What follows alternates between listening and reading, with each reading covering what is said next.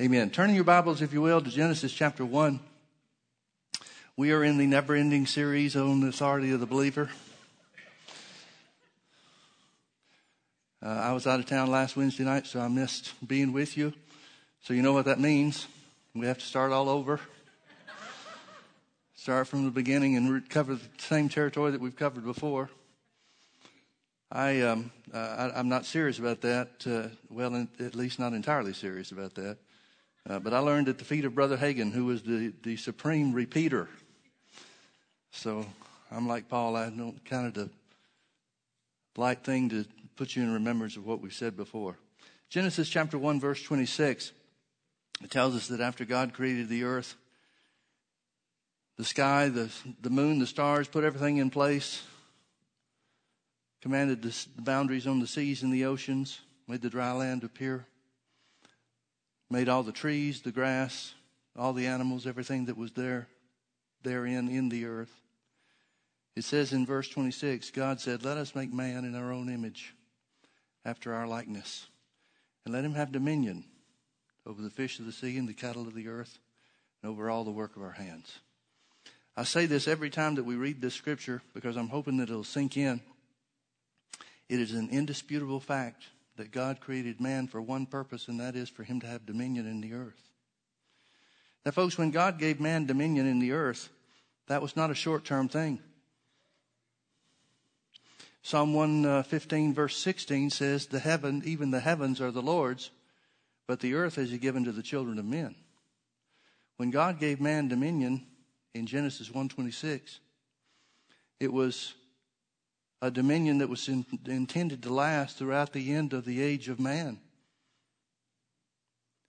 Now, where it says after his image, or in his image, and after his likeness, it means God made man an exact duplication of himself. The law of Genesis is that everything produces after its own kind. Well, when God made man, we would expect the same principle to be in, in effect, would we not? He made him, he made man, God made man after his own kind. An exact copy a spirit being, an eternal spirit. And he intended for man to have dominion over the earth, still does.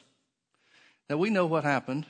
God commanded man, gave one commandment to man, and man messed it up. He said, You can eat of every fruit of the, uh, every tree in the garden except one, the tree of the knowledge of good and evil. The uh, Amplified calls that the tree of the knowledge of blessing and calamity. I think that's a good way to look at it. But God said, In the day that you eat thereof, if you disobey, the, the day you eat thereof, you shall surely die. Now, did God want man to die? Well, then God is expressing his will in giving him a warning about what would happen if he disobeyed the commandment, is he not? It's the will of God, it was the will of God for man to live on the earth without being tainted or affected or influenced by sin in any form whatsoever. Now we know God never changes. He said that himself. He said, I am God, I change not. So if that was God's plan in the, in the beginning, what would his plan be now? It would have to be the same, would it not? If his will has changed, then the Bible's a lie. Well, that can't be so. One thing the Bible says God can't do is lie. So, his will was for man to be free from sin. That was his original will when he created man, put him in the Garden of Eden. It's his will for man now. But we know what happened. We know that Satan came on the scene, deceived Eve, influenced Adam to, use, to misuse his authority. Now, it's interesting to notice, and it's important to notice, that Satan could not just take whatever he wanted. It's also important to notice that Satan had to take the bodily form of a, of a serpent in order to be able to interact with man. That's hugely important, folks. Evil spirits have little, if any, power to operate on the earth unless they can inhabit some physical form. The devil wants you to think that he can do whatever he wants to and that he's all powerful and that if he decides to set his sights on you and make you his target, then he can just do whatever he wants. But that's not true. Man has authority on the earth. And as I said, Satan couldn't take any authority. He couldn't utilize any authority. The only thing he could do was lie to mankind for the purpose of getting man to misuse his own authority, to use his lips, his tongue, his actions in a contrary manner to the will of God. And man died spiritually. Now it's important to notice also, and I, I think a lot of times we just take these things for granted, but I've come to realize that it's important to stop and, and, and voice some of these things so that we stop and think about it because I think we just make assumptions that sometimes leave us in the dark. When the Bible says God made man and put him in the Garden of Eden, it says he formed man out of the dust of the earth. And then he breathed into him and he became a living soul. Well, when man was made or created, it wasn't when God formed him from the dust of the earth. It was when he breathed into him. That's when the Bible says he became a living soul. So, what was the source of his life? Whatever God breathed into him. What did God breathe into him? Well, the only thing that the Bible says God is, is spirit. Jesus said it to the woman at the well of Samaria. In John 4:24, God is a spirit, and they that worship him must worship him in spirit and truth. Well, if God is a spirit and he made man an exact copy of himself, then he breathed spirit into Adam and Eve's body. He breathed spirit. So, what does that mean? That means the source of his life, the origin of his life, and the origin of his words was his spirit. God created man with his tongue hooked up to his spirit. But when man died spiritually, he became separated from God then his spirit is no longer, or his tongue is no longer hooked up to his spirit. His tongue is now influenced by his mind and his five physical senses and the information that they're providing for him. The greatest thing that happened as far as man's exercise of dominion on the earth at the fall, and I don't mean to minimize spiritual death, that's certainly the worst thing that could happen under any circumstances. But when it comes to the exercise of his authority, the worst thing that happened to him was that he lost control of his tongue. When I say he, I mean his spirit. His tongue became disconnected from his spirit. Now he's speaking according to his five physical senses and the influence of those five physical senses on the human mind. So he speaks fear. Now, how was it that God expected man to exercise dominion in the earth? Well, the Bible tells us 10 different times in Genesis chapter 1 that at the creation, God said, He looked into the darkness and said, Let there be light. God said, Let the firmament be divided from above the earth, and the waters be divided from the land, and so forth. He said 10 different times what he intended and what he desired to be, and it was so. Now, why does the Bible tell us that God spoke 10 different times to create the earth? Why didn't it just say one time and God said, let there be animals and trees and grass and sky and sun and moon and stars and that kind of thing? Because it's trying to show us the pattern.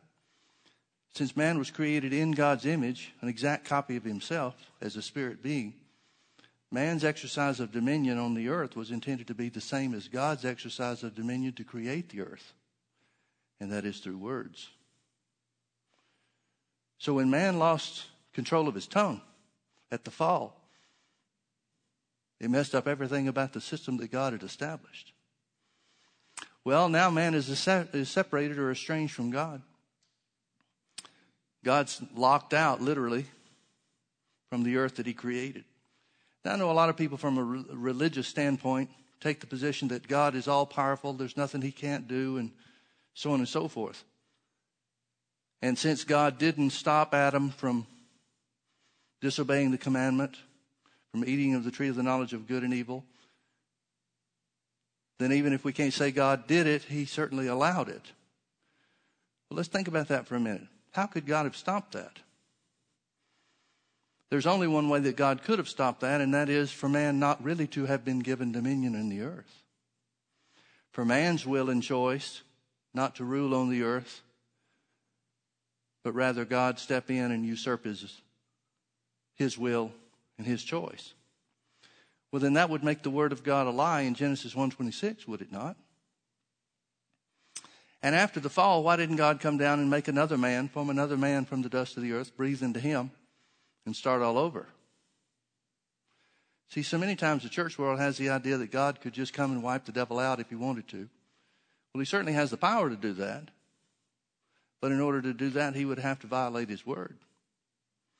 And Psalm 138, verse 2 says that we should praise the Lord because he has magnified his word above his name. In other words, his word is the final authority, it's the final answer for anything and everything God will do. Maybe not what he can do, but for what he will do.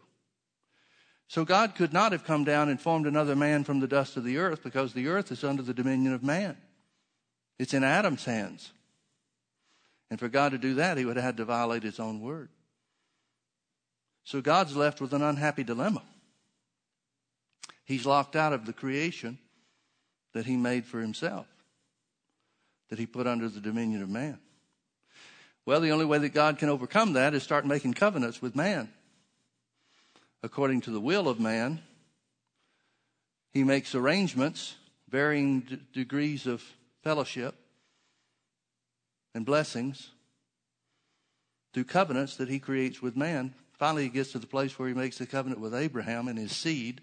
We know from Galatians chapter 3 that it wasn't a covenant with Abraham and his seeds, meaning, meaning Israel, even though they were included. But it was specifically a covenant with Abraham and his seed, singular, referring to Jesus. Thank God that's true because now the blessing of Abraham can belong and does belong to everybody who's in Christ. Well, as a part of that covenant that God makes with Abraham, he gives Israel the law, the law of Moses. Now, there's a, a very important event that takes place during the time that God delivers Israel from the bondage of Egypt. It's in Numbers chapter 13 and 14. It's when they come to the edge of the promised land. It was God's will for Israel to enter into the promised land, but they rebelled against God and through their own choice, the exercise of their own dominion, said, We can't do what God said we can do. And so they failed to enter in. And you know the story. They spent 40 years wandering in the wilderness. But in Numbers chapter 14, verse 28, I want you to look at this scripture because it's part of the old covenant, it's part of the blessings that God has promised to Abraham and his seed. And he's saying, here's the law of the old covenant. Here's the law of man. Notice this is after they've rebelled. This is after Israel has lifted up their voice and believed the report of the ten spies who said we can't do it and the people in the land are stronger than us and we'll die and all the other things they said. God says to Moses, Numbers 14 28, he said, Say unto them, make sure they know this. As truly as I live. Now, the word truly is in italics, so it's not in the original transcript. So it should really read, As I live. As they have spoken in my ears, so shall I do unto them. Now, the first phrase, we kind of look at that as kind of introductory, howdy doody stuff. And the important thing is the last part of what God said. But the first part of what he said is very important too. Where he says, as I live, or as, like I said, the King James says, as truly as I live.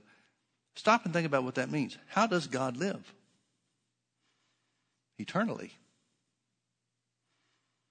So he's saying very simply this, and other translations bring this out.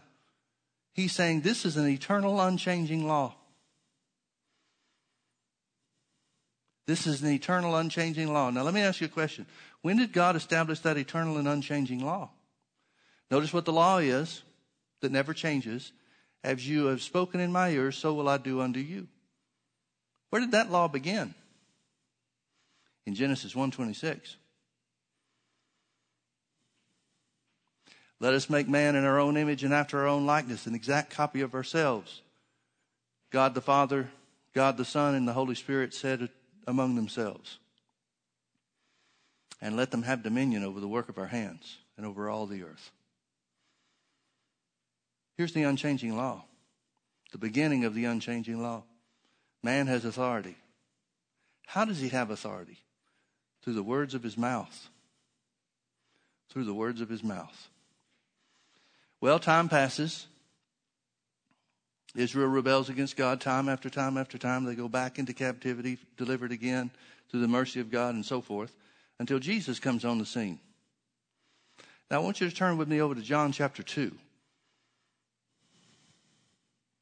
We don't know too much about Jesus' early life when he was growing up, except that we do have a, uh, a story in the scripture of when he was 12 years old. He was left behind when his family went with a caravan of other people that were traveling together to Jerusalem for one of the feasts. They thought he was part of the company, but after three days on their way back home, having left Jerusalem after the feast was over, they realized Jesus is not there. So mom and dad Joseph and Mary turn around and go back to, to Jerusalem and they find him in the temple. The Bible says that Jesus was in the temple asking questions of the, of the rabbis that they couldn't answer and answering their questions in such a way that they were amazed at his wisdom. Well, mom and dad were upset, as you can well understand. I would be if it had been me. They were upset and they said, Why have you done this? And why have you put us through this? We didn't know what had happened to you. We were so worried all the stuff that parents would say. And Jesus said, How is it that you didn't know where I was? Did you not know that I must be about my Father's business? So at age 12, Jesus understood his purpose, at least in part. Here on the earth, he understood that God was his Father, and he understood that he had a, a specific purpose to bring the will of God to pass here on the earth for the benefit of mankind. We don't know what happened to him after that until he was age 30 when he was baptized by John in the Jordan River. But in John chapter 2, it tells us immediately after Jesus was baptized by John in the Jordan River, it says, well, we'll just start reading in verse 1. John chapter 2, verse 1. And the third day there was a marriage in Cana of Galilee, and the mother of Jesus was there. And both Jesus was called and his disciples to the marriage. And when they wanted wine, the mother of Jesus said unto him, They have no wine. Now notice Jesus already has called his disciples, so he's already been out there for a bit. But this says, this story tells us that the turning of the water into wine was the first miracle that Jesus produced or performed. Now, if the Bible is true and the Bible is accurate, and, and John particularly, the Gospel of John particularly, John was uh, the last gospel that was written of the four he knew of the other three. John wrote it when he was about 90 or 95 years old. This gospel was written some 60 years after Jesus was raised from the dead. So the church has been going for about 60 years at the time this gospel is written. The gospel of John is interesting to me because it covers things and relates stories and incidents in the life and the ministry of Jesus when he was here on the earth that the others don't cover. John, being one of the, the closest in the inner circle of Jesus, would be privy to all these. He'd be an eyewitness of these stories and accounts. And it's almost like he comes back after the fact and says, Now I know what Matthew, Mark, and Luke said, but there were other things that took place in the ministry of Jesus that is important for you to know. So it's like he fills in the blanks. You know what I mean by that? He tells us things that the others don't tell us. He gives us a lot of information about the last night that he was with Jesus, the night that Jesus was betrayed at the Last Supper, and so forth, the things that Jesus taught them. The Gospel of John is a wealth of information, at least in that regard. Now, John comes back and says this is the first miracle. If Jesus has been preaching and has disciples, yet this is the first miracle, then that must mean that Jesus has been preaching for a while without any results. See, we always think that Jesus got instant results.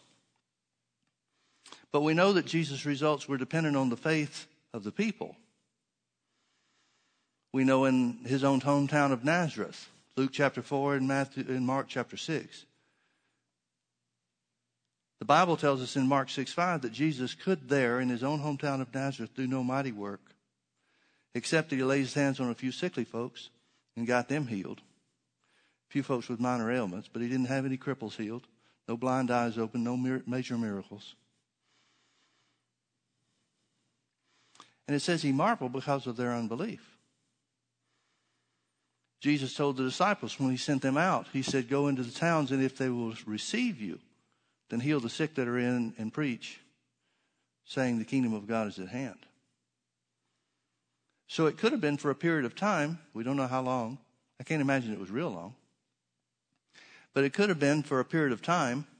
John seems to indicate this at least that Jesus preached that the kingdom of God is at hand without getting any results. It took a while for people to believe so that the miracles could occur. That's the only way you can explain John chapter 2 saying that this is the first of the miracles. Now, another option, another possibility, is that he doesn't consider the healings to be miracles. He's using the word miracle as a, as a, in a category all of its own to differentiate between the water turning into wine as opposed to healing the sick. That doesn't make much sense to me, but it's possible. Nevertheless, the Bible indicates to us that this is the first of Jesus' miracles. And notice what happened. Both Jesus was called, verse 2 again, and his disciples to the marriage. And when they wanted wine, the mother of Jesus said unto him, said unto Jesus, They have no wine. Now, why is she coming to him? If he hasn't done any miracles before, why is she coming to him? And even if he has healed the sick, which the Bible would indicate that he did not yet at this point, if he has healed the sick, how does that relate to water and wine? Why does she come to him? Now, folks, the thing I want to get you to see is very simply this Jesus was a man without sin. He was born of a virgin, which means he bypassed the death and the, the spiritual death and the sin that passed upon all mankind. He's in the same condition as Adam before the fall. The source of his life is spirit, the spirit of God that is within him. His tongue is hooked up to his spirit. Jesus said in John 6 63, The words I speak unto you, they are spirit and they're life. Why? because his tongue was hooked up to his spirit. Jesus certainly knows the eternal law of God. As you've spoken in my ears, so shall I do unto you. He would certainly be a candidate, the best candidate ever for the blessing of Abraham in every aspect of his life, would he not? What does his mother know about him? Well, it seems to indicate that whenever she has a problem, she goes to him. Jesus, they, they want wine. They're out of wine. Jesus answers kind of a strange answer. He says, Woman, what have I to do with thee? Mine hour is not yet come.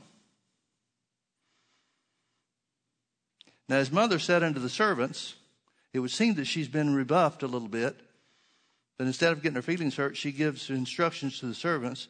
She tells the servants, Whatever he says to you, do. Now, folks, my mom loves me with all of her heart. She thinks I'm great. Moms are like that. Only moms are like that. We look at some people and think, do they even have a mom? But somewhere there's a mom that loves them dearly and thinks they're just wonderful.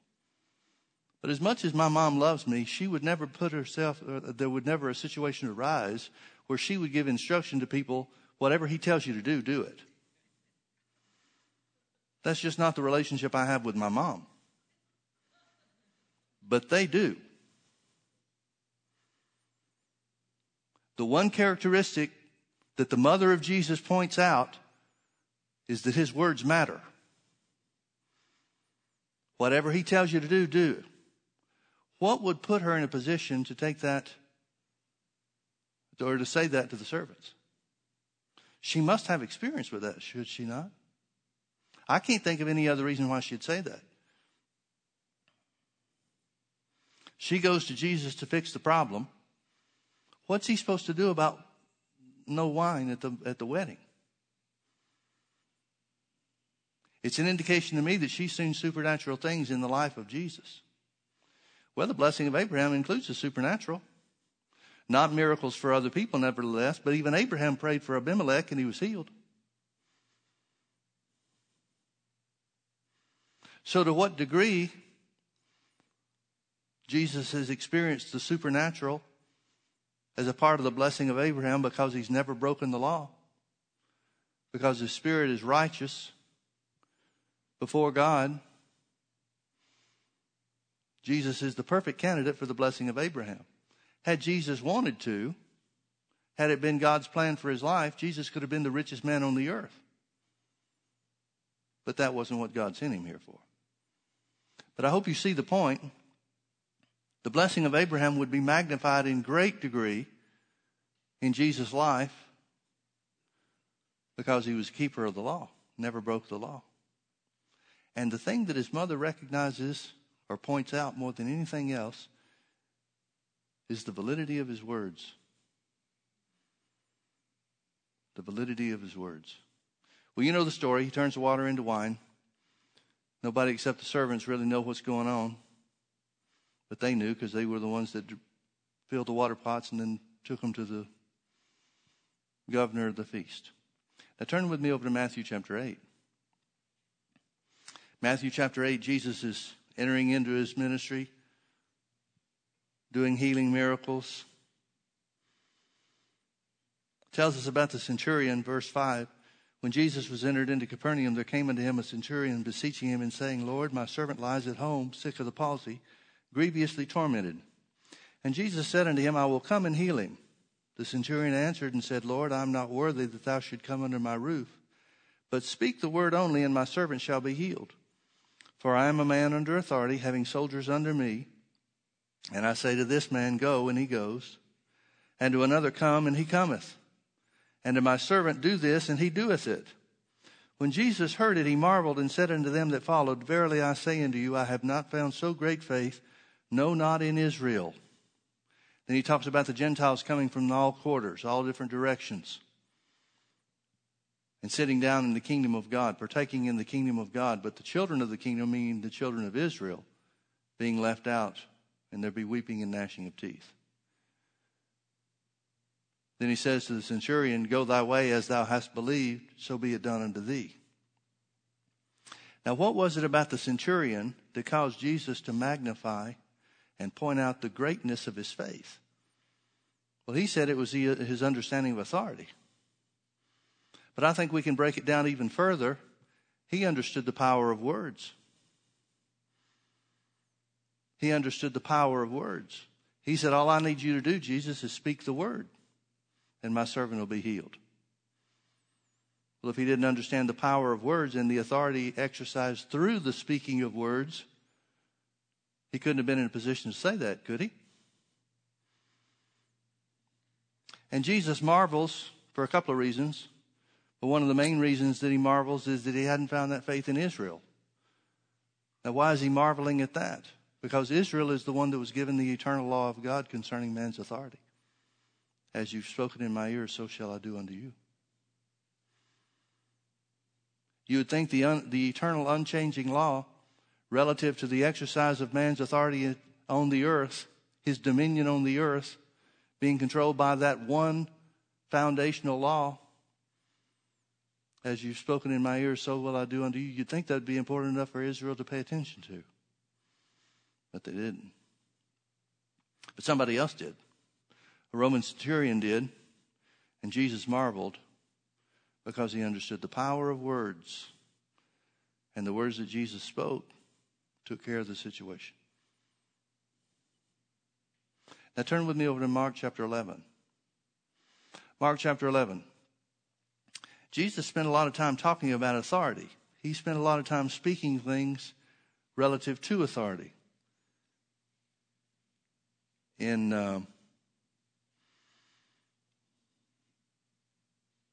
in Matthew chapter 7, verses 28 and 29, the Bible says people marveled, were astonished at his teaching, because he taught them as one having authority. Now, we've made this statement before, but the King James says one having authority. The word one is in italics. That means they added that. It literally says they were astonished at his doctrine or his teaching because he taught them as having authority. That, those two words, as having, literally means how to hold. Jesus went around teaching people that man had authority on the earth. Luke 4:32 says it this way, they were astonished at his doctrine for his word was with power. They weren't astonished at him, they were astonished at his teaching. Because what he taught was then demonstrated by the power of God in action. So the Jews have a hard time with Jesus because he's doing miracles and they don't want to follow him.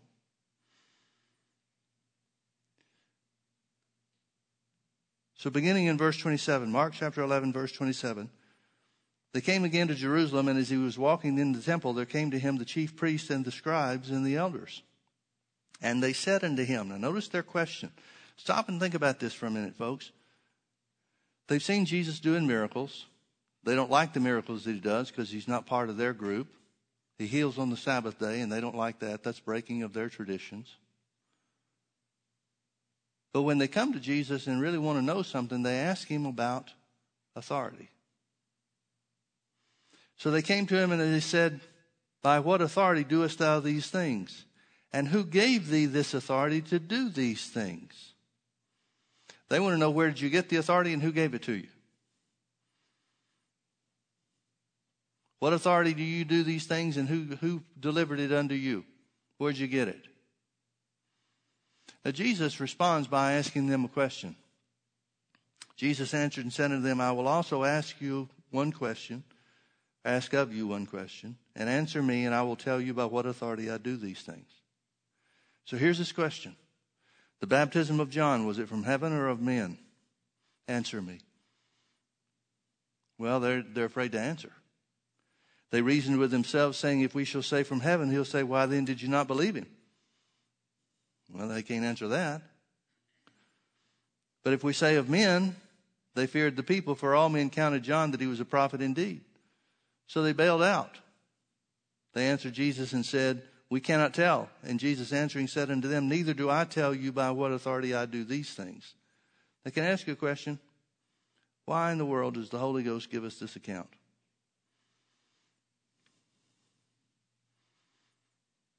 Is this account in there just for us to understand that Jesus stumped them?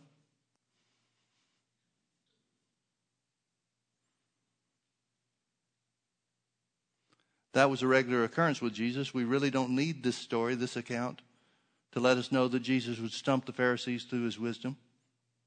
So, why is this here? It's here for one reason, folks. Because the answer to their question or the answer to Jesus' question that he asked about the baptism of John, was it from heaven or of men, is the answer to their question about authority. If we understand that, then we'll understand the authority that Jesus operated in and the authority that he gave us through his death, burial, and resurrection. Look at chapter 12. Jesus describes his authority. He began to speak to them by parables a certain man planted a vineyard and set a hedge about it and digged a place for a wine fat and built a tower and let it out to husbandmen and went into a far country. Now, these are just elements of a very prosperous garden or vineyard, well equipped. The vineyard he's talking about is the earth. This is a parable about the earth and God and the treatment of God's servants and his son. And at the season, he sent to the husbandman a servant that he might receive from the husbandman of the fruit of the vineyard. In other words, at harvest time, the owner of the vineyard wanted his share of the fruit that was produced. And they caught him, they caught the servant and beat him and sent him away empty. That's a type of what Israel did to the prophets. And again he sent unto them another servant, and at him they cast stones and wounded him in the head and sent him away shamefully handled. Handled. That's what they did to the other prophets. And again he sent another, and him they killed. And many others, beating some and killing some. That's a synopsis or a summary of Israel's treatment of the prophets of God in the Old Testament. Having there yet for having yet therefore, excuse me, one son, his well beloved, he sent him also last unto them, saying, They will reverence my son. But those husbandmen said among themselves, This is the heir. Come, let us kill him, and the inheritance shall be ours. And they took him and killed him, and cast him out of the vineyard. What shall therefore the Lord of the vineyard do? He will come and destroy the husbandman and will give the vineyard unto others. And have you not read this scripture? The stone which the builders rejected has become the head of the corner. This was the Lord's doing, and it is marvelous in our eyes. And they sought to lay hold on him, but feared the people, for they knew that he had spoken the parable against them. And they left him and went their way. Now, back to the question that was asked by what authority do you do these things and where'd you get this authority? Jesus responds by saying, I've got a question for you. You answer mine and I'll answer yours. Literally, the answer to his question, Jesus' question, was the answer to theirs as well. The baptism of John, was it of men or was it of heaven? Well, they were afraid to say that it was of men, but it was. Remember in Acts chapter 19, Paul goes to Ephesus. He finds certain disciples and he asks them, Have you received the Holy Ghost since you believed? They said, We've never heard that there be such a thing as the Holy Ghost. And Paul's kind of stumped. He thought they were saved. And he said, Well, then unto what are you baptized? And they said, Unto John's baptism. Paul explains and he says, John baptized with the baptism of repentance, but he spoke of one coming after him, that is Christ Jesus. And so they got saved and then got filled with the Holy Ghost. The baptism of men was the baptism of repentance. That was John's baptism. But remember what John preached? He said, There's one coming after me that I'm not worthy to untie his shoes. He'll baptize you with the Holy Ghost and fire. The baptism of repentance is a baptism of men. But John was anointed of the Holy Ghost to preach the coming of Jesus and the baptism of heaven.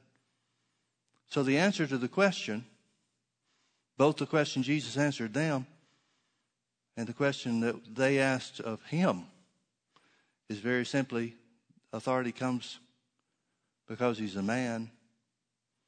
Man was given dominion over the earth, but that man was anointed of God.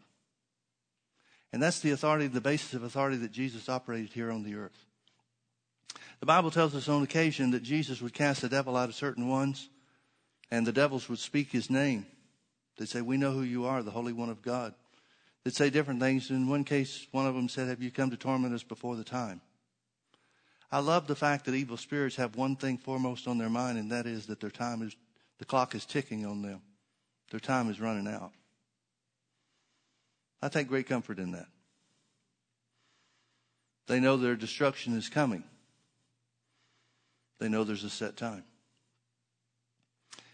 They would also say, We know who you are, the Holy One of God. Jesus would command them to not to speak and cast them out. The Bible tells us in Mark chapter 5 of the, mad, the madman of Gadara, the man that had the legion. Jesus cast the evil spirits out of him, but they implored him to cast him, let him go into somewhere in the country. There's a sw- herd of swine feeding nearby. Let us go into them. Jesus gave them leave. They went into the swine, and the swine killed themselves.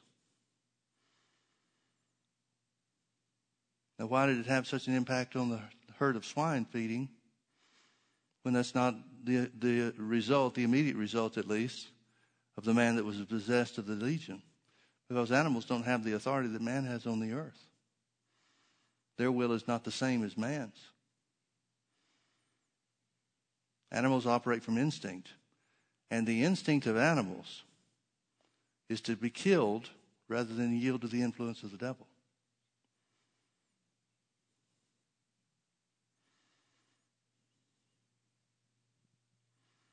Regardless, Satan is always looking for a body to operate in. Without a body, he has no influence whatsoever. Now, I know I'm out of time, but let me cover some things real quick. Turn with me over to John chapter 5. Jesus just explained in Mark chapter 12 the age of man. He's saying just like the husband, just like the owner of the vineyard had leased it out to the to the husbandman who treated the prophets poorly, who killed the son, talking about his own death, his uh, impending death and ill treatment. He's saying there's coming a time where the lease runs out.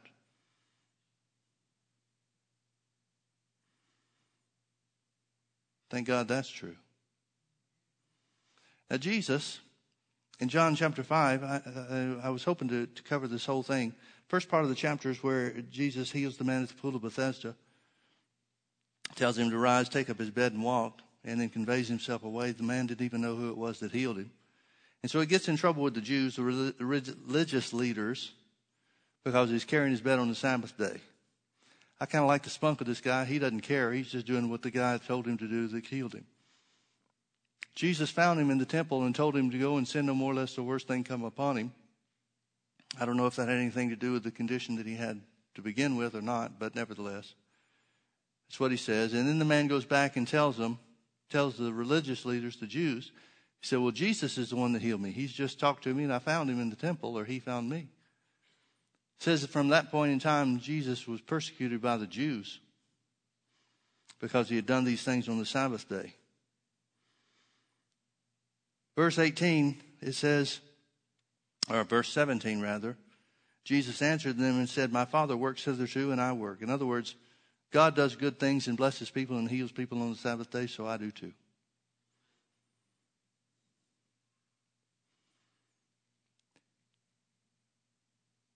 Therefore, the Jews sought the more to kill him because he not only had broken the Sabbath, but said also that God was his Father, making himself equal with God.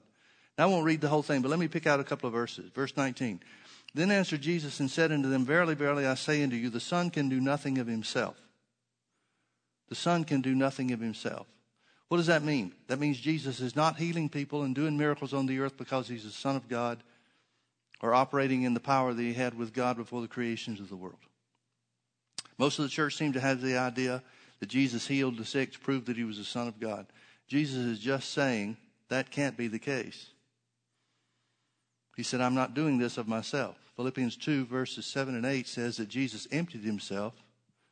The literal translation of those verses, King James says he made himself of no reputation. The literal translation of those verses is he emptied himself of his divine power and glory and came to earth as a man.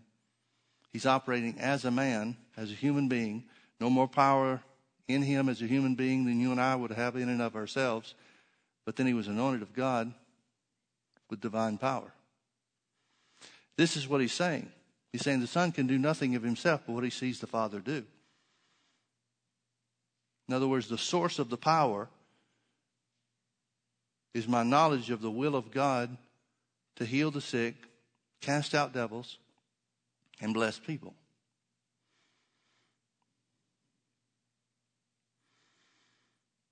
Skip down to verse uh, 21. For as the Father raises up, raises up the dead and quickens or makes them alive, even so the Son quickeneth whom he will. Now, Jesus is saying that his ministering healing to the sick and casting out devils is quickening who he will. He's talking about his earthly ministry. He's talking about because this is the character and the nature of God to quicken the dead and raise up the dead. That's why I can heal who I will. Now, who does Jesus will to heal? Anybody that comes to him. That's why the Bible doesn't give us one example of anybody being turned away. See, some people talk about people being healed by the will of God as if God is picking winners and losers. Jesus picked everybody as a winner. Do you understand what I mean by that? He goes on in the next verse and says, For the Father judges no man. I want you to notice that phrase. The Father judges no man. Now, how many times do we think of, we mean the modern day church, think of the judgment of God as being bad news for mankind? Jesus said the Father judges no man. I'll explain that in a little bit. For the Father judges no man, but has committed all judgment, has committed all judgment, has committed all judgment unto the Son. What I want you to see, folks, is the authority that Jesus operated in as a man. Remember, the Bible says in the Old Testament, the life of the flesh is in, uh, is, the, is in the blood. He's saying the authority belongs to flesh and blood men and women, human beings. Without blood, there is no basis of authority. That's why Jesus had to come to the earth born of a virgin. Had to be born of a virgin to bypass spiritual death that passed from Adam to us. But he had to be a man to have authority, legal authority on the earth. Now, that legal authority, by being born of a woman, and the anointing of God that was given to him, the plan of God for his life, the purpose of God for him here on the earth. A part of that, the biggest part of that, in my opinion, is to execute judgment. To execute judgment. Now, what judgment did Jesus execute? Remember 1 John chapter 3, verse 8? The last part of the verse says, For this purpose was the Son of God manifested, that he might destroy the works of the devil. See, the judgment Jesus executed was not judgment on man. If the Father judges no man, then that means Jesus is going to do the will of the Father and does only that which he sees the Father do, which means he's not going to judge man either. So, what's he here to judge? The works of the devil. Skip down with me to verse 23. Uh, it's verse 26, I'm sorry. Well, let's just keep reading from verse 22 on. For the Father judges no man, but has committed all judgment unto the Son, that all men should honor the Son, even as they honor the Father. He that honoreth not the Son honoreth not the Father which has sent him. Verily, verily, I say unto you, he that heareth my word and believeth on him that sent me has everlasting life, and shall not come into condemnation or judgment, but is passed from death unto life. Verily, verily, I say unto you, the hour is coming, and now is, when the dead shall hear the voice of the Son of God, and they that hear shall live. Now, what's he talking about? Well, there's two meanings here. One meaning is where he's going to preach to the captives in Abraham's bosom after his resurrection, or after he pays the price. The dead shall hear the voice of God there. But he's also talking about the spiritually dead regarding the formation of the church, the preaching of the gospel after the resurrection takes place. Verse 26 For as the Father has life in himself, so has he given to the Son to have life in himself, same life, same spirit, and has given him authority to execute judgment. Notice that phrase. Has given him authority to execute judgment. Also, why? Because he's the Son of Man. Because he's the Son of Man. What's he saying? He's saying, I'm operating here on the earth as a sinless man, commissioned of God and anointed of God appointed to destroy the works of the devil for the purpose of executing judgment on Satan and his system. Look with me over to John chapter 12. John chapter 12, Jesus speaking of his death, which is soon to come.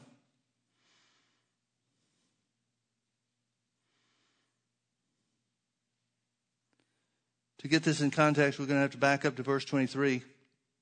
And Jesus answered them, saying, The hour is come that the Son of Man should be glorified. Verily, verily, I say unto you, except a corn of wheat fall into the ground and die, it abides alone. But if it dies, it brings forth much fruit. He that loves his life shall lose it, and he that hates his life in this world shall keep it unto life eternal. If any man serve me, let him follow me, and where I am, there shall also my servant be. If any man serve me, him will my Father honor. Now is my soul troubled, and what shall I say? Father, save me from this hour. But for this cause came I into this hour. Father, glorify thy name. Then came there a voice from heaven saying, I have both glorified it and will glorify it again. The people therefore that stood by and heard it said that it thundered, and others said that an angel spoke to him. But Jesus answered and said, This voice came not because of me, but for your sakes. Notice verse 31. Now is the judgment of this world.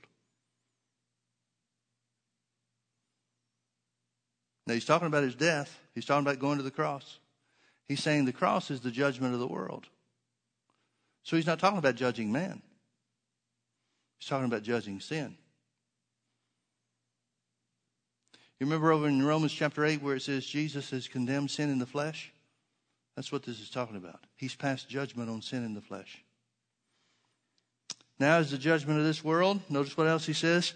Now shall the prince of this world be cast out, dislodged from power. Dislodged from power.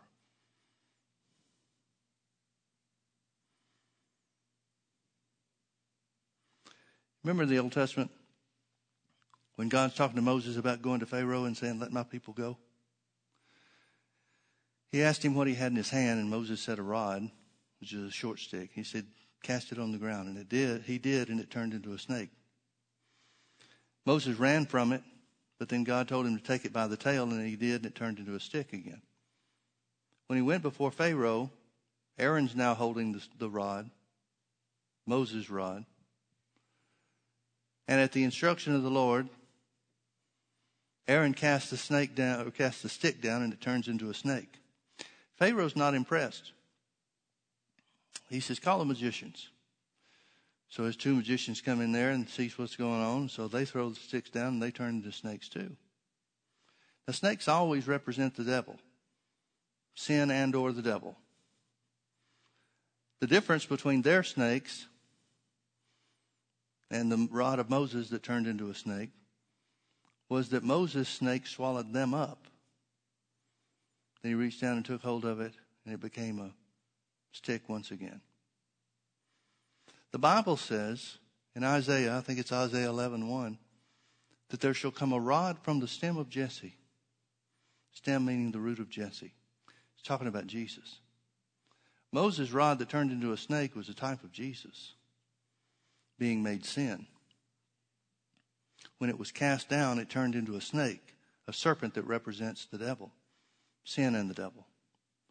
And when the magicians did the same thing, the snake that represented Jesus on the cross, being made sin for us, swallowed up their snakes, meaning he swallowed up sin and death. There's also a story in Numbers chapter 21, I think it is, where the children of Israel have murmured against God, and the fiery serpents have come into the camp. Many people were bitten, and many people died. They cry unto Moses and say, We've sinned because we murmured against you. This is our own doing, but pray for us that we'll be healed. God tells Moses how to do it. He said, Make a serpent of brass. Serpent always represents sin or, and or Satan. Make a serpent of brass and put it on a pole. He that beholdeth the serpent shall live. Well, that's what he did. He made that serpent of brass and put it on the pole, and as many as beheld the serpent lived. Now, Jesus talked about that, referring to himself. He told us that that was a type of himself. He said, As Moses lifted up the serpent in the wilderness, so must the Son of Man be lifted up. And if I be lifted up, I'll draw all men unto me. It's in John chapter 3. Now, here's the significance of that. On the cross, Jesus becomes sin. Bible says, Paul writing to the Corinthians, 1 Corinthians chapter 5, verse 21, uh, 2 Corinthians 5, 21. God made Jesus to be sin for us who knew no sin, that we might be made the righteousness of God in him. The snake represents the devil. It represents sin. Jesus was made sin. He took upon himself the same nature as Satan. I know people have a hard time with that, but there's no other way that you can accurately describe what took place. But the fact that it was a brass serpent, a brazen serpent, brass is a type of divine judgment. God told Israel if they disobeyed his word, the heaven would turn to brass over their heads. That had a natural and a spiritual connotation.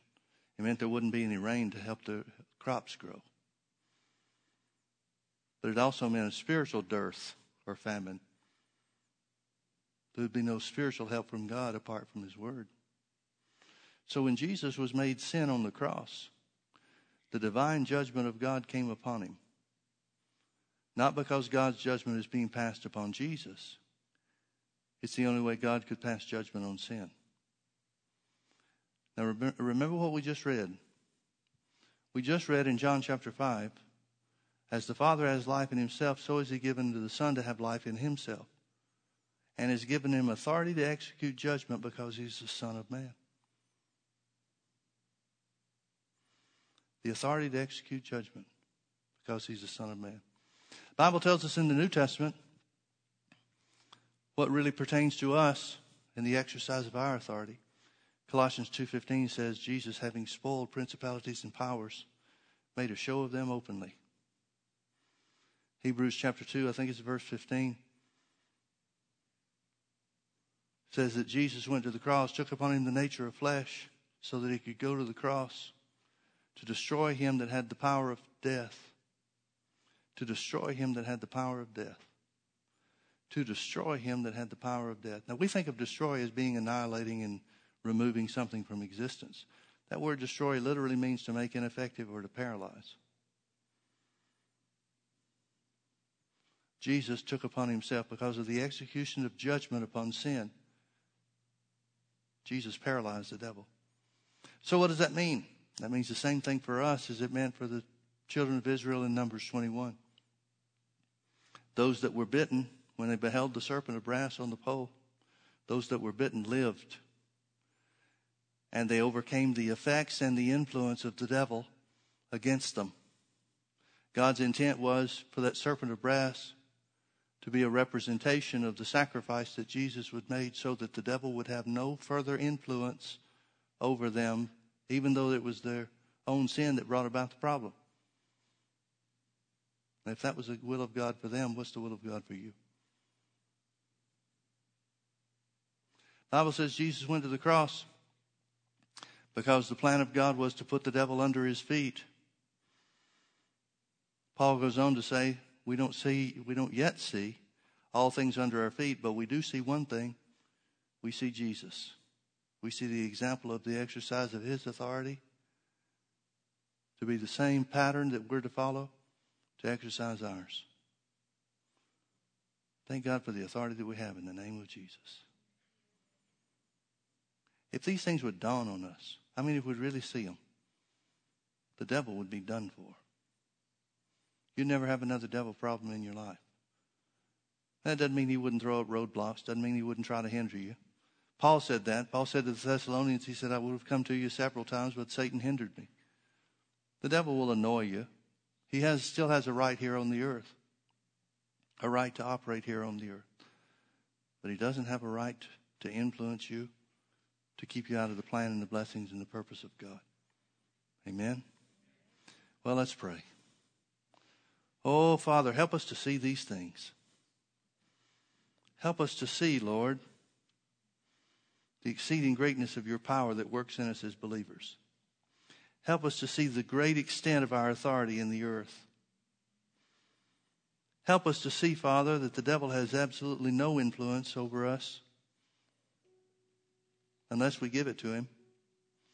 And we've decided not to give him any influence, not to give him any place.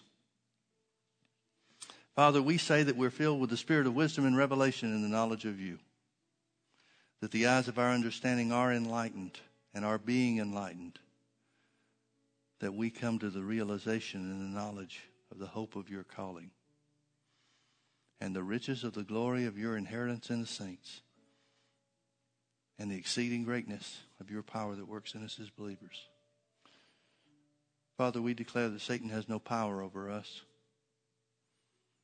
We operate in the wisdom of God according to your word so we refuse to yield our influence and our authority unto him and his deceptive means.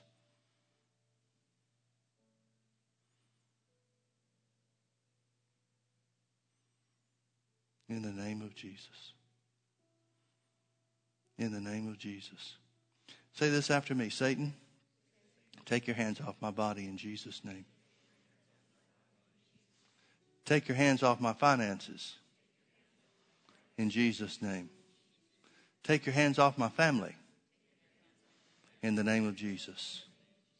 I speak according to the word of God, which says, Whom the Son has set free is free indeed, is free in every respect, is absolutely free, is totally free in every area. I declare that you have no influence in my life in Jesus' name. I resist you I refuse to allow your works to hinder me from what Jesus purchased with his own precious blood. Amen. Amen. Amen. Say it with me the Lord is good, and his mercy endures forever. Amen. God bless you. Thank you for being with us.